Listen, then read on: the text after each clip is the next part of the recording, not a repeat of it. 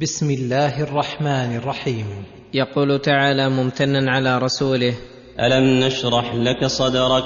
أي نوسعه لشرائع الدين والدعوة إلى الله والاتصاف بمكارم الأخلاق والإقبال على الآخرة وتسهيل الخيرات فلم يكن ضيقا حرجا لا يكاد ينقاد لخير. ولا تكاد تجده منبسطا. ووضعنا عنك وزرك الذي أنقض ظهرك ورفعنا لك ذكرك. ووضعنا عنك وزرك أي ذنبك الذي أنقض أي أثقل ظهرك. كما قال تعالى ليغفر لك الله ما تقدم من ذنبك وما تأخر ورفعنا لك ذكرك أي أعلينا قدرك. وجعلنا لك الثناء الحسن العالي الذي لم يصل إليه أحد من الخلق.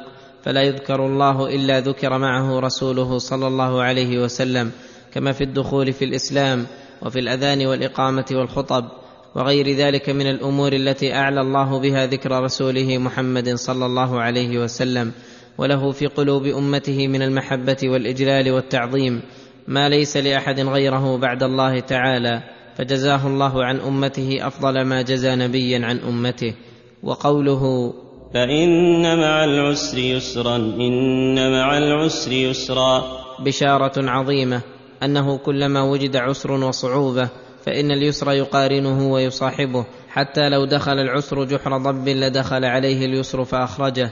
كما قال تعالى سيجعل الله بعد عسر يسرا وكما قال النبي صلى الله عليه وسلم وإن الفرج مع الكرب وإن مع العسر يسرا وتعريف العسر في الآيتين يدل على أنه واحد وتنكير اليسر يدل على تكراره فلن يغلب عسر يسرين. وفي تعريفه بالألف واللام الدالة على الاستغراق والعموم يدل على أن كل عسر وإن بلغ من الصعوبة ما بلغ فإنه في آخره التيسير ملازم له. ثم أمر الله رسوله أصلا والمؤمنين تبعا بشكره والقيام بواجب نعمه فقال فإذا فرغت فانصب. أي إذا تفرغت من أشغالك ولم يبق في قلبك ما يعوقه فاجتهد في العبادة والدعاء. وإلى ربك فارغب. وإلى ربك وحده فارغب أي أعظم الرغبة في إجابة دعائك وقبول عباداتك.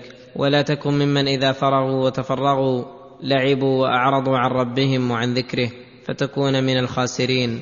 وقد قيل إن معنى قوله فإذا فرغت من الصلاة وأكملتها فانصب في الدعاء. وإلى ربك فارغب في سؤال مطالبك. واستدل من قال بهذا القول على مشروعية الدعاء والذكر عقب الصلوات المكتوبات. والله أعلم بذلك.